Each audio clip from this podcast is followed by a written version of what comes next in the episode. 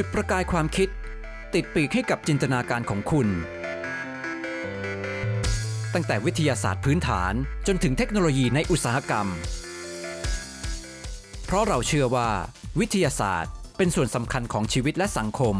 กับรายการ ก่อกองทราย โดยดรบัญชา ธนบุญสมบัติในช่วงที่ผ่านมานะครับสังคมไทยมีความตื่นตัวมากเลยเกี่ยวกับเรื่องเทคโนโลยีอวกาศนะครับ เพราะว่า ท่านรัฐมนตรีอวนะครับ ก็ได้พูดถึงว่าประเทศไทยนะครับจะสร้างยานอวกาศไปโคจรรอบดวงจันทร์แล้วก็มีเป้าหมายประมาณ 7 ปี ประเด็นนี้ก็จะมีข้อมูลมาจากนักวิชาการหลายท่านรวมทั้งผู้ที่เกี่ยวข้องนะครับ ทั้งโดยตรงแล้วก็ผู้ที่สนใจด้วยนะครับ ก็ขอให้ติดตามต่อไปนะครับแต่ในคราวนี้นะครับผมจะมาชวนคุณผู้ฟังนะครับเเรียนรู้เกี่ยวกับ ว่าจะเกิดอะไรขึ้นบ้างในปีคศ 2021 ในแง่ของพวกเทคโนโลยีอวกาศ และกิจกรรมต่างๆ เกี่ยวกับอวกาศนะครับว่าโลกนี้เขาไปถึงไหนกันแล้วนะครับหรือว่าบางทีอาจจะเป็นแนวทางหรือว่าทำให้เราชุกคิดได้ว่าประเทศไทยควรจะทำอย่างไรนะครับจริงๆแล้วมีเรื่องมากมายนะครับที่จะเกิดขึ้นในปีคศ 2021 นี้นะครับแต่ผมจะคัดมาประมาณสักสิเรื่องนะครับที่ค่อนข้างโดดเด่นนะครับ สิเรื่องนี้นะครับ ก็ประกอบไปด้วยเรื่องที่นะครับมาจากทางฝั่งอเมริกามากหน่อยนะครับ แล้วก็ประเทศต่างๆทั่วโลกนะครับ รวมทั้งมีเทคโนโลยีอวกาศจากภาคเอกชนด้วยนะครับ เรื่องแรกนะครับ อันนี้ต้องขอพูดก่อนเลยนะครับ ก็คือกล้องโทรทัศน์อวกาศเจมส์เว็บนะครับ ซึ่งเป็นกล้องโทรโทรทัศน์อวกาศนะครับที่เรียกว่าเป็นทายาทอย่างเป็นทางการครับต่อจากกล้องโทรทัศน์อวกาศฮับเบิลนะครับ กล้องนี้นะครับถูกออกแบบมานะครับเพื่อที่ศึกษาเรียกว่ากำเนิดของ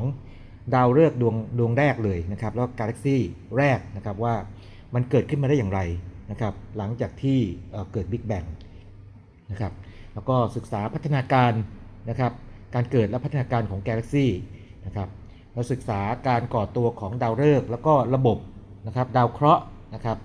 ที่โคจรรอบดาวฤกษ์นั้นนะครับ แล้วก็ศึกษาต่อลงไปอีกนะครับว่าระบบดาวเคราะห์ต่างๆนะครับ แล้วก็ความเป็นไปได้ของการเกิดชีวิตนะครับหรือที่เรียกว่า exoplanet นั่นเองนะครับนั้นเป้าหมายนี้ยิ่งใหญ่มากนะครับ คือค้นหาจุดกำเนิดนะครับของดาวฤกษ์กาแล็กซี่นะครับและจุดกำเนิดชีวิตด้วยนะครับทีนี้ในการศึกษานี่นะครับก็พบว่าช่วงคลื่นที่ใช้เนี่ยที่เหมาะสมเนี่ยครับคือช่วงคลื่นเอ่อ near infrared นะครับตั้งแต่ประมาณ 0.6 ถึง 28 ไมโคร มิเตอร์นะครับหรือไมโครเมตรนะครับจริงๆแล้วนะครับโครงการนี้นะครับกล้องโทรทัศน์อวกาศเจมส์เว็บเนี่ยนะครับควรจะมีการเริ่มดำเนินการถูกส่งขึ้นไปตั้งแต่ปี 2007 แล้วนะครับ แต่ว่าล่าช้ามาประมาณสัก10กว่าปีนะครับ แล้วก็มีการออกแบบใหม่นะครับในปี 2005 นะครับ แล้วก็สร้างเสร็จเกือบสมบูรณ์นะครับในปี 2016 นะครับ ระหว่างนี้ก็กำลังทดสอบนะครับส่วนประกอบที่สำคัญอยู่ที่ค่อนข้างซับซ้อนนะครับ อย่างเช่น ชิ้นส่วนที่ปกป้องพวกรังสีจากดวงอาทิตย์นะครับเจมส์เว็บเนี่ยคือใครนะครับ อันนี้ให้ข้อมูลนิดหนึ่งนะครับเจมส์เอ็ดวินเว็บเนี่ยนะครับเป็นผู้บริหารนะครับของ NASA นะครับคนที่2นะครับก็เกิดในปีคศ 1906 นะครับแล้วก็เสียชีวิตในปี 1992 นะครับส่วนช่วงเวลาที่ทำงานเนี่ยนะครับตั้งแต่วันที่ 14 กุมภาพันธ์นะครับพศ 1961 ถึงเอ่อ7ตุลาคม 1968 นะครับ แล้วก็มีคุณอุปการมากต่อองค์การนาซานะครับถึงขนาดที่ว่ามีการเปลี่ยนชื่อนะครับเดิมทีนะครับไอ้กล้องโทรทัศน์อวกาศนี้นะครับก่อนหน้าปี 2002 เนี่ยนะครับชื่อ Next Generation Space Telescope นะครับ NGST นะครับแล้วก็ได้รับการเปลี่ยนชื่อมาเป็น James Webb Space Telescope นะครับเพื่อที่จะเป็นการลำลึกถึงเจมส์เอ็ดวินเว็บนั่นเองนะครับนั่นคือข่าวแรกนะครับข่าวที่2นะครับยังอยู่กับนาซานะครับนาซานี่ จะส่งยานสำรวจนะครับไปสำรวจดาวเคราะห์น้อย แต่ว่าไม่ใช่ดาวเคราะห์น้อยที่เราได้ยินกันบ่อยๆนะครับ เป็นดาวเคราะห์น้อยที่เรียกว่าเกาะอยู่บนเส้นทางโคจรของดาวพฤหัสบดีนะครับลองจินตนาการครับดาวพฤหัสบดีเนี่ยนะครับก็โคจรรอบดวงอาทิตย์ใช่ไหมครับเป็นวงรีนะครับ แล้วก็ด้านหน้าของมันนะครับ กับด้านหลังของมันนะครับ ห่างไปถ้าเกิดว่ามุมมองจากเรียกว่ามุมมองแบบ ตานกนะครับมองมานะครับสมมติว่าเรามองดวงที่เป็นจุดศูนย์กลางตรงกลางนะครับ แล้วก็เราวาดเส้นทางโคจรเนี่ยนะครับบนแผ่นกระดาษนะครับของเส้นทางโคจรของดาวพฤหัสบดีเป็นบนแผ่นกระดาษเนี่ยนะครับแล้วถ้าเรานับมุมรอบจุดศูนย์กลางเนี่ยเป็น 360 องศานะครับไอ้เจ้ากลุ่มดาวเคราะห์น้อยเนี่ยนะครับก็จะนำหน้านะครับกับตามหลังจะมีสองกลุ่มนะครับกลุ่มหนึ่งนำหน้าดาวพฤหัสบดีนะครับอยู่ประมาณ 60 องศาโดยประมาณ นะครับบวกลบนะครับแล้วก็อีกกลุ่มหนึ่งเนี่ยตามหลังอยู่นะครับกลุ่มดาวเคราะห์น้อยพวกนี้นะครับเรียกว่าโทรจันแอสเทรอยนะครับดาวเคราะห์น้อยโทรจันนะครับก็มีอย่างน้อย 4,000 ดวงเท่าที่ค้นพบในตอนนี้นะครับแล้วก็พบตั้งแต่ปีพศ 2449 แล้วนะครับทีนี้ปฏิบัติการครั้งนี้นะครับเรียกว่า Lucy Mission เนี่ยนะครับก็จะใช้เวลาเดินทางหมด 12 ปีนะครับแล้วก็เพื่อไปศึกษาประมาณสัก ดาวเคราะห์น้อยนะครับในกลุ่มไอโทจันเนี่ยประมาณสัก7 7ดวงนะครับแล้วก็การศึกษานี่ก็เป็นการที่เรียกว่าไปบินนะครับอยู่ใกล้ๆนะครับบินผ่านอยู่ใกล้ๆนะครับคำถามสำคัญก็คือว่าศึกษาไปทำไมนะครับคำตอบคืออย่างนี้ครับคำตอบอยู่ในชื่อของมันเลยนะครับคือลูซี่นะครับคือลูซี่นี่เป็นนะครับเป็นเอเรียกว่าเป็นฟอสซิลกระดูกนะครับของไอ hominin ที่เรียกว่าลูซี่นะครับเป็น Australopithecus นะครับ ที่โด่งดังมากเลยนะครับ ในทางเเรียกว่าบรรพชีววิทยานะครับ ทีนี้ตัวดาวเคราะห์น้อยโทรจันเนี่ยนะครับ ก็ว่ากันว่ามันสามารถที่จะคล้ายๆนี้เปิดเผยนะครับถึงช่วงที่ดาวเคราะห์กำเนิดใหม่ๆนะครับพูดง่ายๆคือ Trojan asteroid เนี่ยนะครับมองว่าเป็นฟอสซิลนะครับที่หลงเหลืออยู่จากการกำเนิดดาวเคราะห์นะครับในช่วงอ่ากำเนิดระบบสุริยะก็ได้ นั่นคือเรื่องที่ 2 ของนาซานะครับเรื่องที่3นะครับเรายังอยู่กับนาซาเช่นกันนะครับเพราะว่าเป็นองค์กรองค์กรอวกาศขนาดใหญ่ใช่ไหมครับก็ต้องมีเรื่องมากมายนะครับเอ่อหลายท่านคงทราบว่าตอนที่ทรัมป์นะครับเป็นประธานาธิบดีอยู่เนี่ยนะครับ ก็จะมีโครงการอวกาศหนึ่งนะครับ ที่บอกว่าจะส่งมนุษย์อวกาศนะครับ ไปลงดวงจันทร์นะครับ อีกครั้งหนึ่งในปี 2024 นะครับ คืออีกประมาณสัก4ปีนับจากนี้ นะครับซึ่งมีคนแซวกันว่าไอปี 2004 เนี่ยนะครับถ้าเกิดว่าทรัมป์เนี่ยเขาวาดฝันว่าเขาจะได้เป็นประธานาธิบดีนะครับสมัยที่2เนี่ยก็เป็นปีสุดท้ายเขาพอดีนะครับคล้ายๆกับปิดฉากลงสวยงาม อะไรอย่างนี้ถึงเป็นต้นนะครับทีนี้ไอโครงการนี้นะครับเรียกว่า Artemis เนี่ยนะครับ Artemis ก็ตัวสำคัญเนี่ยนะครับที่ตัวหนึ่งที่จะต้องเอ่อเรียกว่าใช้ในการส่งขึ้นไปนะครับก็คือ Space Launch System นะครับ SLS นะครับ Space Launch System เนี่ยคืออะไรนะครับ เป็นนะครับจรวดส่งนะครับหรือระบบส่งนะครับที่เรียกว่าอลังการที่สุดเลย เพราะว่าสามารถส่งนะครับเอ่อจรวดหรือว่าพวกยานอวกาศน้ำหนักมากที่สุดเท่าที่มีเคยมีมานะครับเพื่อออกไปสำรวจอวกาศนะครับเกินกว่าเรียกว่าขอบเขตของโลกไปไกลๆมากเลยนะครับแล้วก็ไม่เคยมีมาก่อนนะครับที่ว่าจะมีระบบที่ส่งได้ยิ่งใหญ่ขนาดนี้นะครับเออสามารถที่จะ มีเพโลดนะครับหรือว่าบรรทุกพวกอุปกรณ์ต่างๆนะครับในแง่ของทั้งมวลของมันน้ำหนักของมันนะครับหรือว่าปริมาตรนะครับของสิ่งที่บรรทุกไปนะครับมากที่สุดเท่าที่เคยมีมานะครับ แล้วก็เรียกว่าวาดฝันว่างี้ไม่ว่าจะดวงจันทร์นะครับาดาวคาร ดาวเสาร์หรือแม้แต่ดาวพฤหัสบดีนะครับ ก็เรียกว่าอาจจะต้องพึ่งไอ้แพลตฟอร์มนี้นะครับ แล้วก็มาจับตาดูกันนะครับ ว่ากันว่าถ้า ไอ้ระบบ Space Launch System นะครับหรือระบบขนส่งไอ้ส่งจรวดนะครับขึ้นสู่อวกาศเนี่ยนะครับสำเร็จนะครับตามตามที่วาดฝันไว้เนี่ยนะครับ ก็โครงการ Amethyst เนี่ยนะครับก็จะส่ง Amethyst เอ่อ one mission นะครับขึ้นไปนะครับในช่วงประมาณสักเดือนพฤศจิกายนนะครับปลายปี 2021 นี้นะครับแล้วก็ตัวยานอวกาศก็คือยานอวกาศโอไรออนนะครับก็ถูกส่งเป็น รั้งที่2นะครับหลังจากที่ครั้งแรกเนี่ยนะครับก็เป็นการส่งแบบชนิดที่ไม่มีพวกนักบินอวกาศไปด้วยนะครับนั่นน่าจะเป็นข่าวใหญ่นะครับหากว่าเอ่อทำสำเร็จนะครับ ทีนี้ข่าวต่อไปนะครับ อันนี้เป็นอะไรที่น่าตื่นเต้นมาก ๆ เลยครับ คือเมื่อปี 2020นั่นปีโควิดเรียกว่าระบาดหนักนี่นะครับ จริง ๆ แล้วกิจกรรมทางด้านอวกาศนี่อาจจะลดลงไปบ้างนะครับ ถูกชะลอไปบ้างนะครับ อย่างเช่นที่ผมเล่าให้ฟังว่ากล้องโทรทัศน์อวกาศเจมส์เว็บเนี่ยนะครับถูกเลื่อนออกมาเนี่ยนะครับจริงๆแล้วนี่ก็คือถูกเลื่อนออกมาเป็นระยะนะครับแล้วก็ปีแล้วนี่ก็ถูกเลื่อนออกมาจนกระทั่งมากลายเป็นปีนี้ 2021 นะครับ แต่ว่ามีโครงการอวกาศหลายอย่างนะครับที่น่าจับตามากเลย โดยเฉพาะการที่ประเทศอย่างน้อย 3 ประเทศนะครับจะส่งยานอวกาศไปเยือนดาวอังคารนะครับ คือในเดือนกรกฎาคมนะครับปี 2020 เนี่ยนะครับ มี 3 ประเทศนะครับ ก็คือ United Arab Emirates นะครับจีนแล้วก็สหรัฐอเมริกานะครับส่งยานอวกาศไปนะครับในช่วงเวลาใกล้เคียงกันเลยนะครับคือ United Arab Emirates เนี่ยนะครับส่งไปเมื่อวันที่ 19 กรกฎาคมนะครับแล้วก็จีนเนี่ยส่งวันที่ 23 กรกฎาคม แล้วก็สหรัฐอเมริกาเนี่ยส่งที่ 30 กรกฎาคมนะครับแล้วทั้งหมดนี้นะครับเพื่อไปเยือนดาวอังคารนะครับน่าทึ่งไหมครับ แล้วก็สิ่งที่เกิดขึ้นก็คือว่า เดือนนี้นะครับคือเดือนกุมภาพันธ์ที่ผมคุยอยู่อยู่ตอนนี้นะครับท่านผู้ฟังคุยฟังอยู่ตอนนี้เนี่ยครับ ก็ยานอวกาศนะครับทั้ง 3ลำนะครับ ก็จะไปถึงนะครับหรือว่ามีกำหนดการที่จะไปถึงดาวอังคารตามเป้าหมาย โดยที่ลำแรกนะครับก็คือยานของ United Arab Emirates เนี่ยครับก็วันที่ 9 กุมภาพันธ์นี้ ดังนั้นเนี่ยตั้งแต่วันที่ 9 เป็นต้นไปนะครับ เราจะได้ยินข่าวเกี่ยวกับดาวอังคารเนี่ย นะครับมากมายเลยนะครับอย่างน้อย 3 เรียกว่า 3 3 ประเทศนี้นะครับแข่งกันใหญ่เลยนะครับทีนี้คำถามคือไปทำไมนะครับ United Arab Emirates นะครับเป็นประเทศอาหรับนะครับแล้วก็ตัวยานเขานะครับผมจะลองออกเสียงดูนะครับภาษาอาหรับเอาเอาเมานะครับแล้วก็ซึ่งแปลว่าความหวังนะครับเป็น orbiter orbiter นี่แปลว่าเป็นยานที่โคจรรอบนะครับโคจรรอบดาวอังคารอย่างเดียวนะครับไม่ได้ไม่ได้ไปลงจอด ถ้าลงจอดนี่เป็นพวก lander นะครับของ United Arab Emirates เนี่ยนะครับก็จะส่งยานโฮปเนี่ยไปโคจรรอบออดาวอังคารนะครับแล้วก็นี่เป็นครั้งแรกเลยที่โลกอาหรับนี่นะครับเขาส่งยานอวกาศออกไปนะครับระหว่างดาวเคราะห์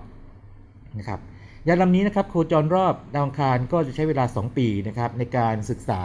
หรือว่าคอยติดตามนะครับระบบสภาพอากาศของดาวอังคารนะครับ แล้วก็สิ่งสำคัญคือว่า เขาหวังว่าเจ้ายานลำนี้นะครับยานแห่งความหวังลำนี้นะครับ ก็จะเรียกว่า inspire หรือว่าสร้างแรงบันดาลใจให้กับคนรุ่นใหม่นะครับ เข้าใจว่าเป็นชาวอาหรับนั่นเองนะครับ ทีนี้ประเทศอีกประเทศหนึ่งนะครับที่ส่งยานไปนะครับก็คือจีนนะครับ จีนนี่เทียนเหวินหนึ่งนะครับก็ส่งไปคราวนี้มีทั้งนี่เลยครับ มีทั้งยานโคจรรอบคือ orbiter นะครับ ยานลงจอดคือ lander แล้วก็เป็น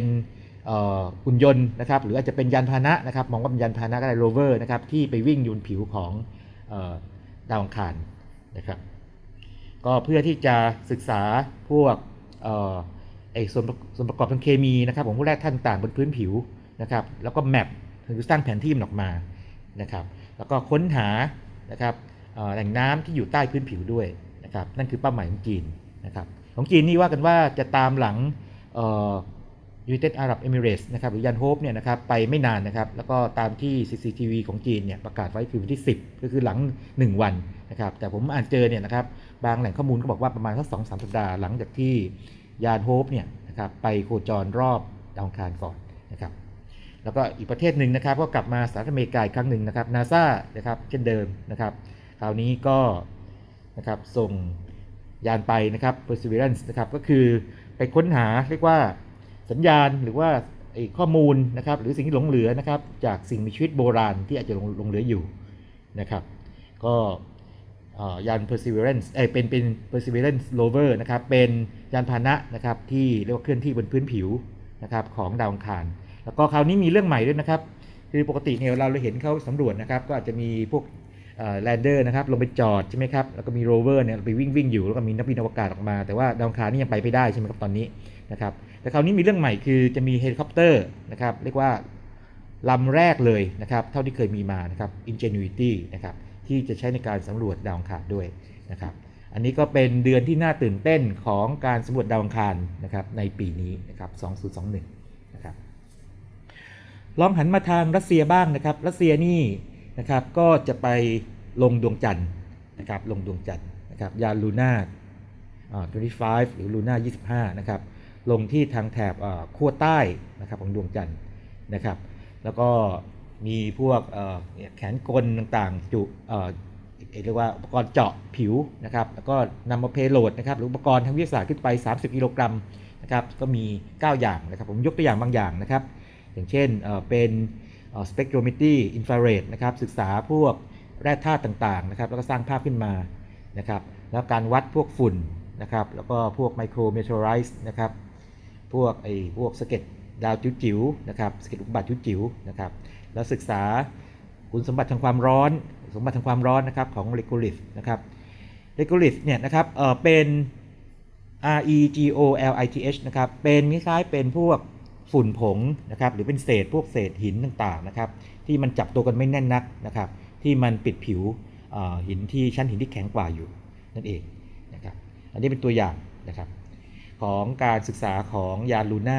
25 ของรัสเซียนะครับคราวนี้ลองมองประเทศหนึ่งนะครับทางเอเชียนะครับของเราบ้างนะครับญี่ปุ่นนะครับญี่ปุ่นนี้ไม่ยอมแน่เลยนะครับก็จะเป็นครั้งแรกที่ญี่ปุ่นจะส่งเเรียกว่าหุ่นยนต์โรเวอร์นะครับตัวเล็กๆนะครับ เล็กๆนะครับเพื่อนเล็กนะครับลงไปสำรวจพื้นผิวดวงจันทร์นะครับ อันนี้ไปกับเเรียกว่า lander นะครับ Peregrine นะครับซึ่งจะถูกส่งไปพร้อมกับเเรียกว่าจรวด Vulcan Centaur นะครับของ United Launch Alliance นะครับก็เป็นอะไรที่เรียกว่าน่าภูมิใจเนาะนะครับมียานโรเวอร์เล็กๆนะครับไปสำรวจนะครับแล้วก็จะนำเอาเรียกว่าเเศษจากการ เรียกว่าทำฌาปนกิจนะครับของ Arthur C. Clarke นักเขียนนิยายวิทยาศาสตร์ชื่อดังนะครับ ไปเรียกว่าฝังไว้บนดวงจันทร์ด้วยนะครับไปวางบนดวงจันทร์ด้วย อีกข่าวหนึ่งนะครับที่น่าสนใจมากเลยในมุมมองผมคืออย่างนี้ครับที่ผ่านมานี่เราจะได้ยินเรื่องของการที่ส่งเรียกว่าพวกดาวเทียมนะครับนะครับ หรือว่ายิงจรวดอะไรขึ้นไปนะครับ สู่อวกาศมากมายเลยครับแต่ว่าคนที่เป็นห่วงเรื่องสิ่งแวดล้อมก็บอกว่าโอ้โหนี่ทำให้ขยะอวกาศเต็มเลยนะครับ ที่ญี่ปุ่นนะครับก็บริษัท Astroscale นะครับเขาก็จะมีแนวคิดนะครับในการจัดการกับพวกขยะอวกาศเหล่านี้นะครับก็ Astroscale เนี่ยนะครับเขาก็จะใช้ลมยบูเทคโนโลยีนะครับ แล้วก็ในการที่จะเรียกว่าอย่างนี้ส่งยานออกไปใช่ไหมครับ ไปเรียกว่าไปตีคู่นะครับขึ้นสู่วงโคจรนะครับ แล้วเข้าสู่เป้าหมายคือ จริงๆเขาก็ต้องแมปก่อนเขาก็ต้องหาว่าพวกเศษขยะอวกาศนี่อยู่ไหนก่อนนะครับแล้วเป้าหมายอยู่ไหนนะครับแล้วคราวนี้ก็ไปยังตัวเป้าหมายนะครับที่ต้องการนะครับแล้วไปไปเรียกว่าไปเคลื่อนที่ตีคู่กันไปนะครับจากนั้นก็ถ่ายภาพนะครับแล้วเมื่อพบว่าใช่แล้วเนี่ยนะครับก็จะใช้แขนกลนะครับที่มีระบบจับด้วยแม่เหล็กนะครับไปจับเข้ามานะครับจับเข้ามานะครับหลังจากจับเข้ามามากพอเนี่ยนะครับในสุดไอตัวที่ไปเรียกว่าทำความสะอาดอวกาศนี่นะครับ เขาก็จะเรียกว่าทำลายตัวเองนะครับฆ่าตัวตายนะครับโดยการพุ่งเสียดสีบรรยากาศของโลกนะครับอันนี้ก็เป็นอีกหนึ่งวิธีในการที่จะจับขยะอวกาศนะครับของ Astroscale นะครับของญี่ปุ่นนะครับลองมาประเทศหนึ่งนะครับ ซึ่งอันนี้พลาดไม่ได้เลยอินเดียนะครับอินเดีย อินเดียนี่นะครับ เรียกว่ามีภารกิจเกี่ยวกับดวงจันทร์นะครับสำคัญอย่างน้อย2ครั้งสองครั้งแล้วนะครับแล้วก็ชื่อเพราะมากเลยถ้าพูดปั๊บเนี่ยนะครับคนไทยเราเราเนี่ยคุ้นเคยกับภาษาบาลีสันสกฤตเนี่ยต้องฟังแล้วอ๋อเลยไม่ต้องแปลเลย จันทรายานนะครับนะครับจันทรายาน